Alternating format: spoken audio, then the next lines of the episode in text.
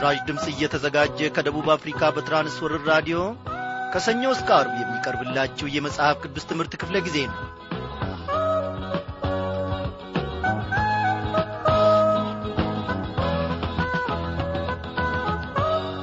ክቡራን አድማጮቼ እንደምናመሻችሁ እግዚአብሔር አምላካችን በእያንዳንዱ ቀን ውስጥ በሰላሙ ጠብቆን ዛሬ ደግሞ የበረከቱ ተካፋዮች እንድንሆን ረድቶናል። እግዚአብሔር ለዘላለም የተመሰገነ ይሁን። እግዚአብሔር ያጎደለብን ምንም ነገር የለም። እነሆ ቃሉን ያካፍለናል ያጠግበናል በልተንም ደግሞ ለሌሎች እንድንተርፍ እግዚአብሔር ያግዘናል። የዚህን ዓለም የጨለማ ገዢውን ሥራና ሥርዓቱን ሁሉ እንድናፈርስ እግዚአብሔር በየዕለቱ በቃሉ እያስታጠቀን ነው። ቤታችን በዚህች ምድር አይደለችም ወገኖቼ። ሰማይቱን ቤታችንን ለመውረስ ዛሬ መብላት ዛሬ መታጠቅ ያስፈልገናል። ከእንግዲህ ይህ ዓለም ቤታችን አይደለምና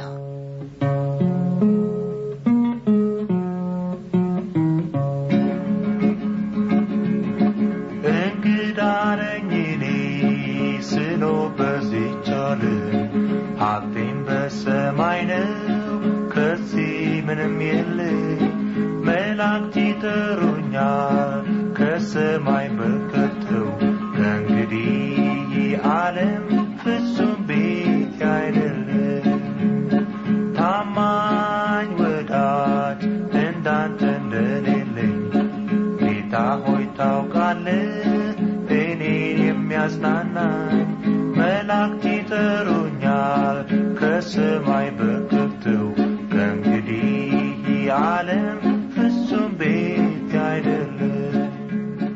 ወዳጆቼ ኢየሱስ ክርስቶስ ምን አለን? ስፍራ አዘጋጅላችሁ ዘንድ እሄዳለሁ ብሎናል። አይደለም እንዴ? አዎ ኢየሱስ ክርስቶስ የሚያዘጋጅልን ስፍራ ኢየሱስ ክርስቶስ የሚያዘጋጅልን ቤት ምን አይነት ነው? ሀምሳ ካሬ ሜትር ነው? መቶ ሰባ አምስት ካሬ ሜትር ነው? ወይንስ ሁለት መቶ ሀምሳ እኔ አላቅም። በሊዝ ደግሞ የሚሸጥ ለዘጠና ዓመት የሚቆይ ለሰባ ዓመት የሚቆይ ስፍራ ነውን?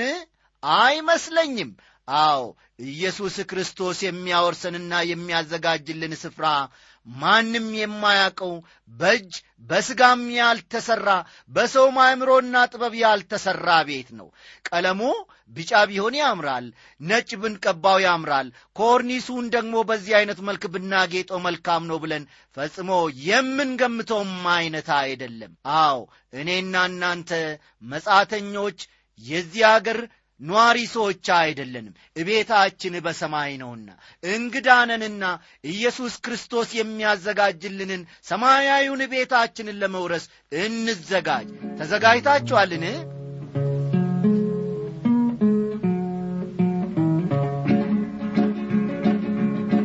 ወደፊት ልራመድ ይጠባበቁኛል ኢየሱስ ይቀብሎኝ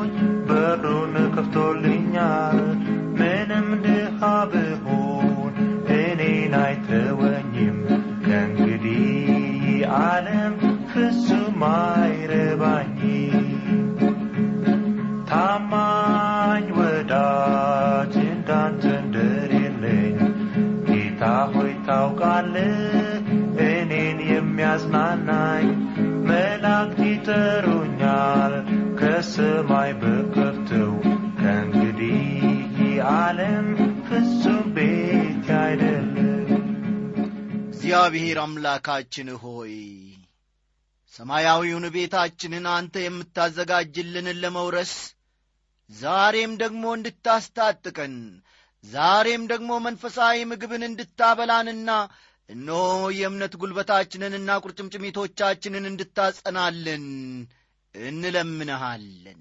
አስተማሪውን መንፈስ ቅዱስ ልከ በዚህን ጊዜ ደግሞ ተናገረን በዚህን ጊዜ ደግሞ ስራን እግዚአብሔር ሆይ ጉዞው ረጅም አድካሚም ነውና በዚህ ሁሉ ውስጥ የሚያልፍ ጉልበትን እንድትሰጠን እንለምንሃለን። በመድኃኒታችን በጌታችን በኢየሱስ ክርስቶስ ባከበርከው በአንድ ልጅ ስም አሜን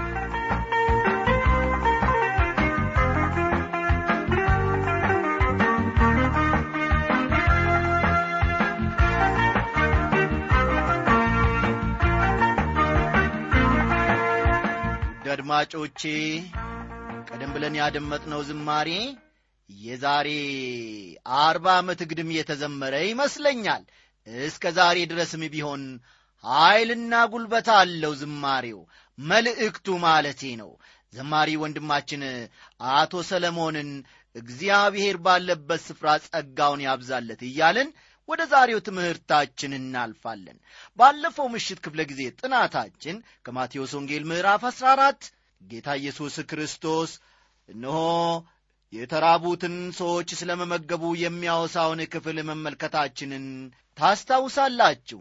ጌታ ኢየሱስ ክርስቶስ የመገባቸው ሰዎች አምስት ሺህ ሰዎች ነበሩ። ይህ ተአምር ሲደረግ አምስት ሺህ ወንዶች እንደነበሩ ኖ በክፍሉ ውስጥ ተጠቅሶ ተመልክተናል ይህ ቁጥር ሴቶችንና ሕፃናትን እንደማይጨምርም ተመልክተናል።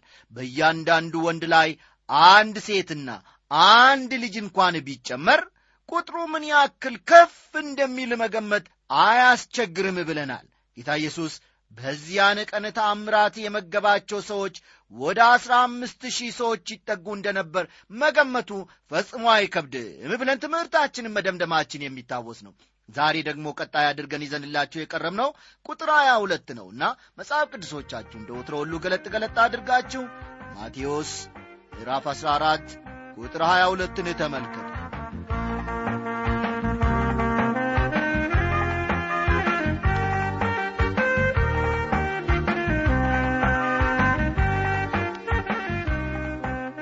የምንመለከተው ኢየሱስ በውሃ ላይ ስለ መራመዱ ነው ሕዝቡ ሁሉ ከተመገቡ በኋላ ወዲያውኑ ደቀ መዛሙርቱን ከገሊላ ባሕር ማዶ እንዲሄዱ አዘዛቸውና እርሱ ይጸልይ ዘንድ ወደ ሌላ ስፍራ ሄደ።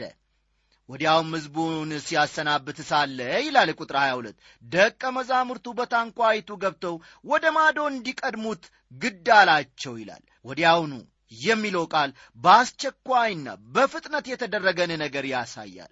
ማቴዎስ ለተአምራቱ ድምዳሜ ብዙ ትኩረት ሳይሰጥ ከዚያ በኋላ ለምን በአስቸኳይ ደቀ መዛሙርቱን ወደ ማዶ እንዲሻገሩ እንዳደረገ ሕዝቡንም በቶሎ ለምን እንዳሰናበተ ማብራሪያ አይሰጠንም ማቴዎስ። ኢየሱስ ክርስቶስ ግን ምክንያቱን ሰጥቷል በቁጥር 15 ላይ። በዚህም ምክንያት ኢየሱስ ያነክሱት ዘንድ ሊመጡና ሊነጥቁት እንዳላቸው አውቆ ደግሞ ወደ ተራራ ብቻውን ፈቀቅ አለ ይላል። ይህ ምክንያቱ ነው ማለት ነው። ይህ የሕዝቡ አድራጎት ኢየሱስ ክርስቶስ ንጉሥ ለመሆኑ ሌላ ማስረጃ ነው። ነገር ግን እርሱ ንጉሥ የሆነው በሰዎች ምርጫና ፈቃድ አልነበረም አይደለምም። እርሱ በእግዚአብሔር ፈቃድ የሆነ ንጉሥ ነው። በመጨረሻም ዘመን የንጉሥነቱን ኀይል ያሳያል። ከቁጥር 23 እስከ 24 ያለውን ተመልከቱ። ሕዝቡንም አሰናብቶ ይጸልይ ዘንድ ብቻውን ወደ ተራራ ወጣ በመሸም ጊዜ ብቻውን በዚያ ነበረ። ታንኳይቱም አሁን በባሕር መካከል ሳለች ነፋስ ከወደፊት ነበርና በማዕበል ትጨነቅ ነበር ይላል። ጌታ ኢየሱስ ወደ ተራራ ወጥቶ እየጸለየ ነው። ደቀ መዛሙርቱ ግን በገሊላ ባሕር በማዕበል እየተቸገሩ ነው። ይህ ስለ እኛ ሕይወት ምን ያስገነዝበን ይሁን ጌታ ኢየሱስ ወደ አባቱ ዘንድ አድርጎ በአባቱ ቀኝ ተቀምጧል። እኛ ደግሞ ብዙ ማዕበል ባለበት በዚህ ዓለም ውስጥ እንገኛለን። ቁጥር አምስትን የተመልከቱ። ከሌሊቱም በአራተኛው ክፍል ኢየሱስ በባሕር ላይ እየሄደ ወደ እነርሱ መጣ ይላል። ይህ አራተኛው ተአምር የተከናወነው ከሌሊቱ ዘጠኝ ሰዓት እስከ ንጋት ባለው ጊዜ ውስጥ ነው በዚህ ጊዜ ነበር ኢየሱስ ክርስቶስ በውኃ ላይ እየተራመደ ወደ ደቀ መዛሙርቱ የመጣው። ኢየሱስ ክርስቶስ የሚያበራ የንጋት ኮከብ ነው። ቤተ ክርስቲያንንም ከዚህ ዓለም መከራ ነጥቆ ይወስዳታል። የሚመጣባትን ጊዜ እኔና እናንተ ከቶ አናውቅም። ቁጥር 26ን ተመልከቱ። ደቀ መዛሙርቱን በባሕር ላይ ሲሄድ ባዩት ጊዜ ምትሃት ነው ብለው ታወቁ በፍርሃትም ጮኹ ይላል። ምሳሌነቱ ግልጽ ነው ጌታ ኢየሱስ ይጸልይ ዘንድ ወደ ተራራ ወጥቶ ነበር። በጸሎቱም ከአባቱ ጋር ይነጋገር ነበረ ደቀ መዛሙርቱ ግን በማዕበል በጭንቀትና በፍርሃት ውስጥ ነበሩ። ጌታ ኢየሱስ በዚህ ሁኔታ ውስጥ ለነበሩት ደቀ መዛሙርት በሌሊቱ በአራተኛው ክፍል በኋላ እየተራመደ መጣ። ባዩትም ጊዜ ምትሃት መስሏቸው ፈሩ ጮኹም። ምናልባት ደቀ መዛሙርቱ በመጠኑም ቢሆን በአጉል እምነት እንደ ተያዙ እናስተውላለን ነገር ግን ይህ የኢየሱስ ድርጊት እንግዳ ወይም ሰው በኋላ ሲራመድ አይቶ ስለማያውቁ ምትሃት ነው ማለታቸው ሊያስደንቅ ይችላል። ቁጥር 27 ወዲያውም ኢየሱስ ተናገራቸውና አይዟችሁ እኔ ነኝ አትፍሩ አላቸው ይላል። ወዲያውም ኢየሱስ ምን አደረጋቸው ይላል? ተናገራቸው ይላል። ምትሃት ወይም መንፈስ አለመሆኑን አስረዳቸው። ጴጥሮስም መልሶ ጌታ ሆይ አንተ እስከሆንክ በውኃ ላይ ወደ አንተ እንድመጣ እዘዘኛ አለው ይላል። ቁጥር 28 አንዳንድ ሰዎች ጴጥሮስ እርሱም በውኃ ላይ እንዲሄድ ጌታን መጠየቁ አግባብ አይደለም የሚሉ አሉ። እኔ ግን አደንቀዋለሁ። ጆን ዊስሊ የተባሉ ሰባኪ አንድ ጊዜ እንዲህ ብለው ነበረ፣ ከእግዚአብሔር ታላላቅ ነገሮችን ተጠባበቁ አሉ። ጴጥሮስም ያደረገው ይህንኑ ነው። ነገር ግን ብዙዎቻችን በጥቂት ነገሮች የምንረካንን ደግሞም ጌታ ኢየሱስ ጴጥሮስን ይህን ለምን ጠየቅህ ብሎ እንዳልወቀሰው ልብ ልንል ይገባናል። ከቁጥር 29 እስከ 30 ያለውን ተመልከቱ። እርሱም ና አለው። ጴጥሮስም ከታንኳይቱ ወርዶ ወደ ኢየሱስ ሊደርስ በውኃ ላይ ሄደ። ነገር ግን የነፋሱን ኃይል አይቶ ፈራ። ሊሰጥም በጀመረ ጊዜ ጌታ ሆይ አድነኝ ብሎ ጮኸ ይላል። ጴጥሮስ በውኃ ላይ እየተራመደ ወደ ጌታ ሲመጣ ዐይኑን በክርስቶስ ላይ አድርጎ ነበረ። ነገር ግን ዐይኑን ከጌታ ላይ አንስቶ በውኃ ላይና በሁኔታው ላይ ባደረገ ጊዜ መስጠም ጀመረ። በዚህን ጊዜ ጴጥሮስ በመጽሐፍ ቅዱስ ውስጥ አጭር የተባለውን ጸሎት ጸለየ። ይህም ጌታ ሆይ አድነኝ የሚለው ነው። ጴጥሮስ ጸሎቱን ቢያስረዝምና ብዙ ጊዜ እኛ በጸሎት ላይ የምንደጋግማቸውን ቃላቶች ቢደጋግም ኖሮ ውሃው ፈጽሞ ባሰጠመውና ይዞትም በሄደ ነበረ። እኛም እንደ ጴጥሮስ አቤቱ ጌታ ሆይ አድነኝ በማለት ከሚያጋጥመን አደገኛ ሁኔታ ልንድን እንችላለን። ቁጥር 31 ወዲያውም ኢየሱስ እጁን ዘርግቶ ያዘውና አንተ እምነት የጎደለ ስለ ምን ተጠራጠር አለው ይላል። የጴጥሮስ ችግር የተከሰተው ዐይኑን ከኢየሱስ ክርስቶስ ላይ አንስቶ በውሃው ላይ ባደረገ ጊዜ ነበረ። እኛም ወገኖቼ ወጀብና መከራ ባለበት ዓለም ውስጥ ስንኖር ዐይኖቻችንን በጌታ ላይ ካላደረግን በስተቀር በዓለም መከራ ውስጥ ልንጠፋ እንችላለን። ስለዚህ ዐይኖቻችንን በኢየሱስ ክርስቶስ ላይ ማድረግ እጅግ እጅግ ጠቃሚና ትርፋማ ያለው ነገር ነው። አዎ ዐይኖቻችንን በኢየሱስ ክርስቶስ ላይ በየቀኑ አይደለም፣ በየደቂቃውም አልልም፣ በየሰኮንዱ ማድረግ መቻል አለብን። ምንጊዜም ወደ ጌታ ኢየሱስ ክርስቶስ የሚመለከቱ የልብ ዐይኖች እንዲኖሩን ያስፈልገናል። ቁጥር 32ና 33ን ተመልከቱ። ጌታ ኢየሱስ ይህንን ታምር ያደረገው ስለ ራሱና ደቀ መዛሙርቱን ደግሞ ወደ እምነት ሊያመጣቸው ፈልጎ ነው። ደፋርና ቆራጥ የሚመስለው ጴጥሮስ እንኳን ጌታ ሆይ አድነኝ ብሎ እምነቱን በእርሱ ላይ እንዲያደርግ አድርጎታል። ኦ የጌታን ሥራ ተመልከቱ። ጴጥሮስ ዐይኑን በጌታ ላይ ሲያደርግ ቆይቶ እንደገና ውሃውን መመልከቱ፣ ከዚህም የተነሳ ሊሰጥም መጀመሩ የብዙዎቻችንን የሕይወት ልምምድ ያሳያል። ይህ አሳዛኝ የሆነው ድካማችን ነው። እንግዲህ ጌታ ኢየሱስ ይህን ተአምር ሲያደርግ ደቀ መዛሙርቱ በእርሱ እንዲያምኑና እርሱንም እንዲያመልኩ እንዲሁም እርሱ የእግዚአብሔር ልጅ መሆኑን እንዲያውቁ ፈልገው ነው። የመጨረሻ ክፍላችን ከቁጥር 34 እስከ 36 ያለው ነውና እናንብበው። ተሻግረውም ወደ ጌንሰሬጥ ምድር መጡ። የዚያ ቦታ ሰዎችን ባወቁት ጊዜ በዙሪያው ወዳለ አገር ሁሉ ላኩ። ሕመምተኞችንም ሁሉ ወደ እርሱ አመጡ። የልብሱንም ጫፍ ብቻ ሊዳስሱ ይለምኑት ነበር። የዳሰሱትም ሁሉ ዳኑ ይላል። ወገኖቼ ከማዕበሉም በኋላ ጌታ ኢየሱስ ከሕዝቡ ፍላጎት አንጻር አገልግሎት ሲሰጥ እናገኘዋለን። በዚያን ጊዜ የዳኑት ወይም የተፈወሱ ሰዎች ምን ያክል ብዙዎች እንደነበሩ ተመልክተናል። ከእነዚያ ውስጥ ግን የጥቂቶቹ ብቻ በዝርዝር ተጽፎ እናገኛለን። ስለ ድንቅ ሥራው እግዚአብሔር ለዘላለም እየተመሰገነ ይሁን። እኔና እናንተ በዚህ ክፍል ውስጥ የተማርነው ታላቅ ነገር አለ። ዐይናችንን በኢየሱስ ክርስቶስ ላይ ማድረግ አዎ በአካባቢያችን በሚከሰተው ወጀብና ውካታ በዚህ ዓለም ውስጥ በሚፈጠረው ጭንቅ ነገር ውጣ ውረድ ነገር መታወቅ መረበሽ እንደሌለብን እግዚአብሔር ይርዳል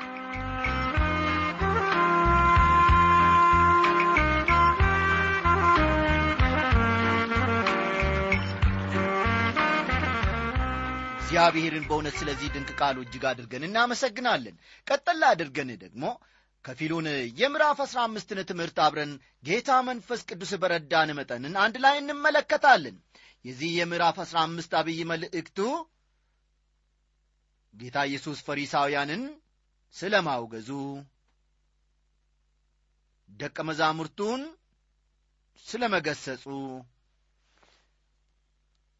የከናናዊቷን ሴት ልጅና ብዙ ሕሙማንን ሲፈውስ እንዲሁም አራት ሺህ የሚሆኑትን ሰዎች በታምራቱ ስለ መመገቡ የሚያወሳውን ክፍል አንድ ላይ እንመለከታለን። ይህ ዋናው መልእክት ነው ማለት ነው። ይህ ምዕራፍ የኢየሱስ ክርስቶስን ቀጣይ የሥራ እንቅስቃሴና ወደ መስቀሉ ጉዞ የሚያደርገውን ጅማሬ ያሳየናል። አስቀድመን ከሃይማኖት መሪዎች የገጠመውን ግጭትና ነቀፋ ተመልክተናል በዚህ ምዕራፍ በእያንዳንዱ ደረጃ ከጻፎችና ከፈሪሳውያን ተቃውሞ እየገጠመው እንኳን አገልግሎቱን እንደ ሰጠ እንመለከታለን። ቁጥር አንድና ሁለትን ስትመለከቱ ኢየሱስ ክርስቶስ ጻፎችንና ፈሪሳውያንን ስለ ማውገዙ እናነባለን። ፈሪሳውያንና ጻፎቹ ከኢየሩሳሌም የመጡ ነበሩ። ባለፈው ምዕራፍ እንደ ተመለከትነው ኢየሱስና ደቀ መዛሙርቱ በሺህ የሚቆጠሩ ሰዎችን ከመገቡ በኋላ ወደ ምድረ በዳ መጥተው ነበረ። ወደዚህ ስፍራ ሕዝቡና ፈሪሳውያን ጻፎችም ሊሰሙት ተከትለው መምጣታቸው አስደናቂ ነገር ነው ነገር ግን የፈሪሳውያንና የጻፎችን ሁኔታ ስንመለከት ትምህርቱን ሊቀበሉና ሊያደንቁ ሳይሆን ሊነቅፉትና ሊፈትኑት እንደመጡ እንረዳለን የእግዚአብሔርን ቃል እንደተላለፈ ሳይሆን ወጋቸውን እንዳልጠበቀ በመጥቀስ ክሳቸውን ጀመሩ። ደቀ መዛሙርቱ በሚበሉበት ጊዜ ለምን እጃቸውን እንደማይታጠቡ ለማወቅ ፈለጉ? ትኩረት የሰጡት ስለ እጃቸው ንጽሕና ሳይሆን የማንጻት ሥርዓቱን ስለ መተላለፋቸው ነው። ዛሬም ብዙ ሰዎች ውጫዊ ሥርዓት ስለ መከናወኑ እንጂ ስለ ውስጥ ንጽሕና ትኩረት አይሰጡም ቁጥር ሦስትንም እንዲሁ ተመልከቱ። እርሱም መልሶ እንዲህ አላቸው እናንተስ ስለ ወጋችሁ የእግዚአብሔርን ትእዛዝ ስለ ምን ትተላለፋላችሁ? ሲላቸው እንመለከታለን። ጌታ ኢየሱስ በወጋቸው ምክንያት የእግዚአብሔርን ትእዛዝ እንዳፈረሱ ወቀሳቸው። ባህላቸው አንድ ሰው ሕጉን እንዲተላለፍ ቀዳዳ ይከፍታል። ይህንንም በብልሃት ያደርጉታል። ይህ የሚያስደንቅ ነገር ነው። ከቁጥር አራት እስከ ስድስት ያለውን ተመልከቱ ጌታ ኢየሱስ እናትና አባትን ማክበር ማለት መርዳትንም እንደሚጨምር በዚህ ክፍል ውስጥ አጠቃሎ ሲናገር እንመለከተዋለን። እነርሱ ግን ይህንን ኃላፊነታቸውን ገንዘባቸውን ለእግዚአብሔር በመስጠት እንደ ተወጡ ይቆጥሩ ነበረ። ያም ቤተሰባቸውን ከመርዳት ነፃ እንደሚያወጣቸው ያስቡ ነበረ።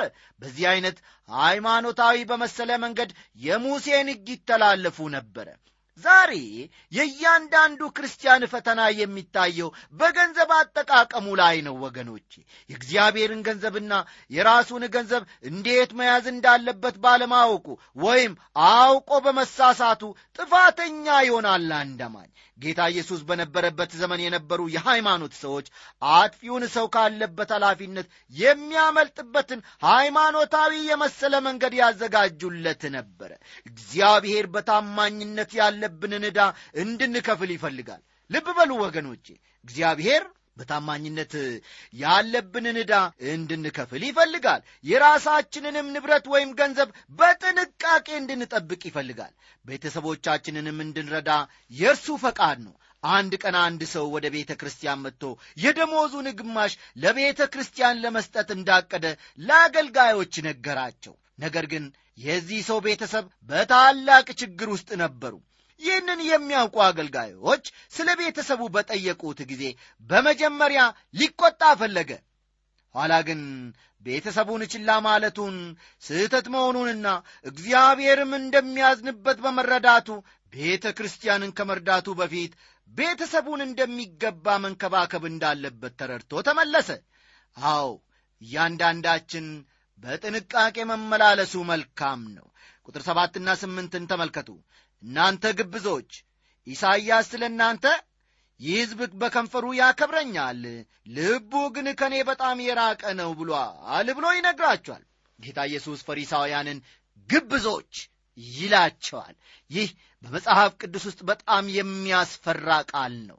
ከእርሱም ጋር የሚመሳሰል ቃል የለም። ነገር ግን በዚያን ዘመን አሁን እንዳለው አይነት ትርጉም አልነበረውም። በእኛ ዘመን የሚያናድድ ስሜትን ይፈጥራል። በዚያን ዘመን ግን አስመሳይ የሚል ትርጉም ብቻ ነበረው። ግብዝ ማለት አስመሳይ እንደማለት ነው። ጌታ ኢየሱስ ጻፎችንና ፈሪሳውያንን ግብዞች ሲላቸው ሃይማኖተኝነትን የሚያስመስሉ ማለቱ ነበረ። የሃይማኖት መሪዎች ሕዝቡ እጆቹን እየታጠበ ሥርዓቱን ይጠብቅ ዘንድ አብዝቶ ያስተምሩት ነበረ። ነገር ግን ለእግዚአብሔር የሚያስፈልገውን የሚያስደስተውን የልብን ንጽሕና ይጠብቅ ዘንድ አያስተምሩትም ነበር። ሃይማኖታዊ በመሰለ መንገድ ግን የሙሴን ሕግ ይጥሱ ነበረ።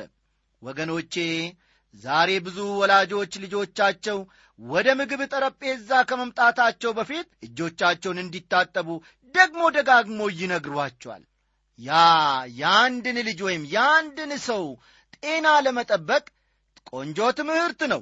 ነገር ግን ወገኖቼ ስንቶች ወላጆች ናቸው ልጆቻቸው ስለሚያዩት ፊልም ስለሚያዩት ቴሌቪዥን ስለሚያዩት ቪዲዮ ወይንም ደግሞ የመሳሰሉትን ፕሮግራም ጥንቃቄ የሚያደርጉላቸው አእምሯቸው መንፈሳቸው በቆሸሸ ፊልምና ቪዲዮ ሲበላሽ ስንቶች ልጆች ጥንቃቄ እንዲወስዱ ወላጆች ይመክሯቸዋል።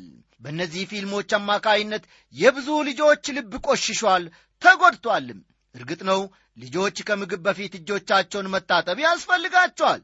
ነገር ግን ከዚያ በበለጠ ሁኔታ ለልባቸው ንጽሕና ሊታሰብበት ይገባል።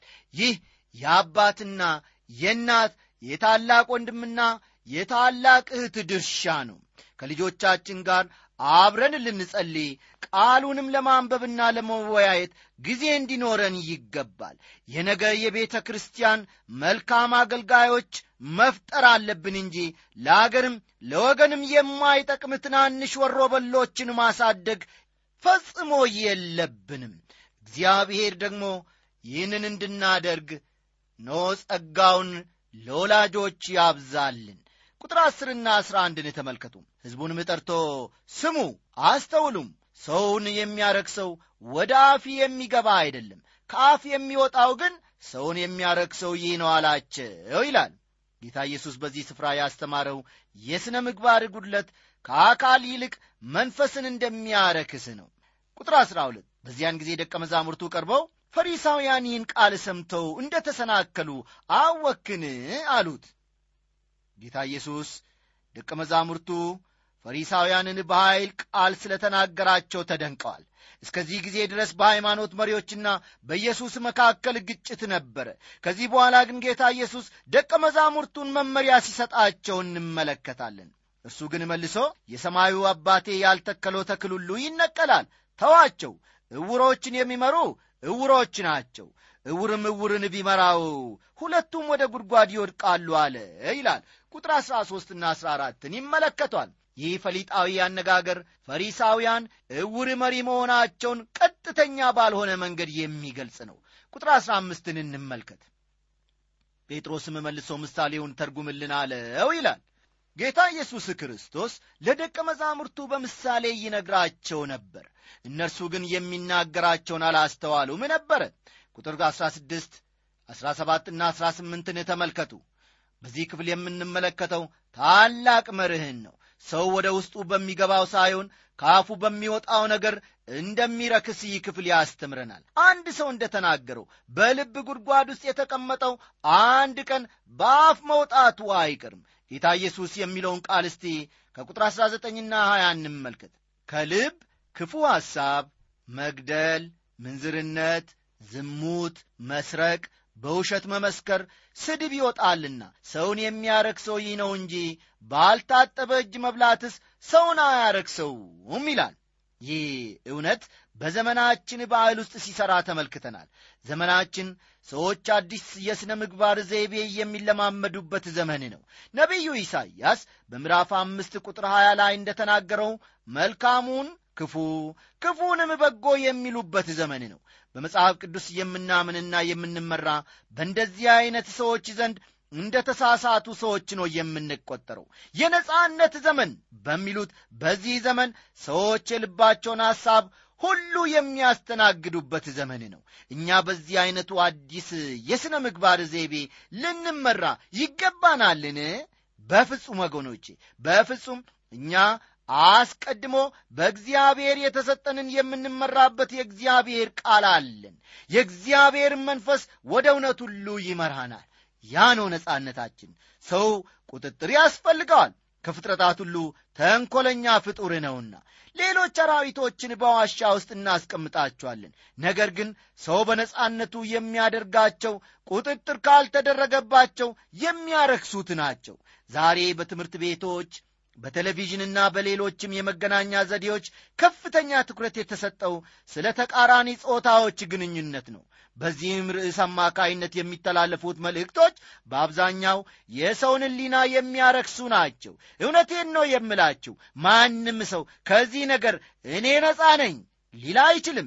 ልጆቻችንና ወጣቶቻችን በዚህ ነገር እየተበከሉ ነው። ስለሆነም በሰው ልብ ውስጥ ያለው ሁሉ በነጻነት ሰበብ በአደባባይ ያለማፈር እየወጣ ነው።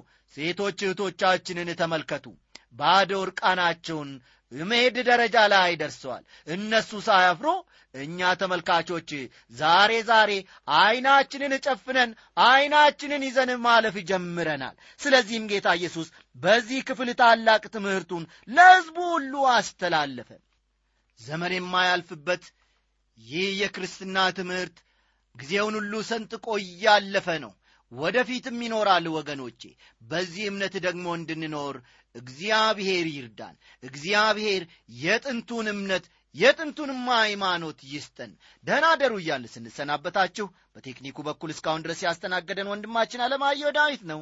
በትምህርቱ በኩል እስካሁን ድረስ ከእናንተ ጋር የቆየሁት ደግሞ እኔ አበበ ከበደ ወርቄ ነኝ። ሰላም።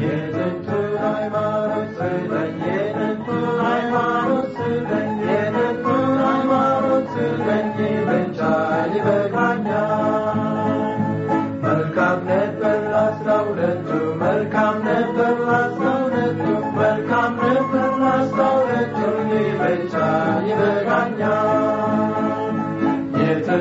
ሃይማኖት ስጠኝ የጥንቱን